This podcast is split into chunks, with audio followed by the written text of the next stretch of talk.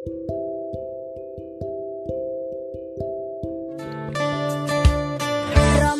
tiba, Ramadan tiba. Bismillahirrahmanirrahim. Assalamualaikum warahmatullahi wabarakatuh. Alhamdulillahirabbil alamin wa bihi nasta'in wa ala umuri dunya waddin. Wassalatu wassalamu ala asyrofil anbiya mursalin wa ala alihi washabihi ajma'in. Para pemirsa yang dirahmati Allah, alhamdulillah kita masih diberikan kesempatan untuk bertemu kembali dengan bulan suci Ramadan tahun ini. Mudah-mudahan kita bisa memaksimalkan amal ibadah kita di bulan suci ini dengan sebaik-baiknya, lebih baik daripada tahun sebelumnya. Suatu ketika Rasulullah SAW pernah bersabda, Kamin sa'imin laisa lahu min siyami ilal juyul otosh. Berapa banyak orang yang berpuasa tetapi dia tidak mendapatkan apa-apa dari puasanya itu kecuali hanya rasa lapar dan rasa dahaga.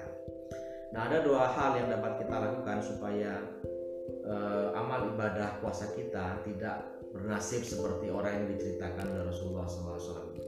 Yang pertama adalah kita harus senantiasa berupaya untuk menjauhi hal-hal yang dapat mengurangi pahala puasa kita. Apa saja hal yang dapat mengurangi pahala puasa kita? Yang pertama adalah berkata dusta atau melakukan perbuatan-perbuatan dusta. Rasulullah SAW pernah bersabda, "Malam yada qawla zur wal amala bi falaysa lillahi hajatun fi ayyada ta'amu wa syarabahu." Barang siapa yang tidak dapat meninggalkan perkataan dusta atau perbuatan dusta, maka Allah sesungguhnya tidak butuh dari puasanya menahan lapar dan menahan dahaga itu. Selain perkataan dan perbuatan dusta yang juga termasuk mengurangi pahala puasa kita itu adalah berkata kotor dan membuat keributan. Rasulullah SAW pernah bersabda, jika tiba hari puasamu maka hendaknya dia tidak berkata kotor dan juga tidak berbuat gaduh. Dan jika ada orang yang mengajaknya untuk bertengkar atau mengajak ribut maka hendaknya dia mengatakan ini saimun bahasanya aku sedang berpuasa. Yang kedua, selain menjauhi hal-hal yang dapat mengurangi pahala puasa, kita juga dianjurkan untuk melakukan amal-amal yang dapat menambah bobot nilai puasa kita. Apa saja misalnya yang pertama adalah tadarus Al-Quran, membaca Al-Quran, kemudian memperbanyak sedekah. Dan Rasulullah SAW pernah bersabda bahwa sedekah yang terbaik adalah sedekah di bulan Ramadan.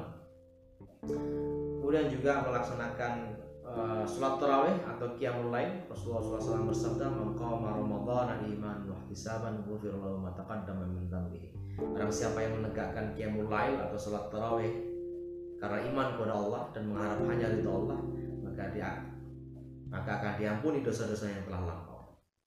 Nah, itulah hal-hal yang dapat kita lakukan untuk menjaga agar puasa kita tidak hanya bernilai lapar dan dahaga, tapi juga punya nilai atau kualitas yang tinggi di hadapan Allah. Demikian apa yang dapat saya sampaikan. Mudah-mudahan ada manfaatnya. Bila taufik wal. Assalamualaikum warahmatullahi wabarakatuh. Ya Ramadan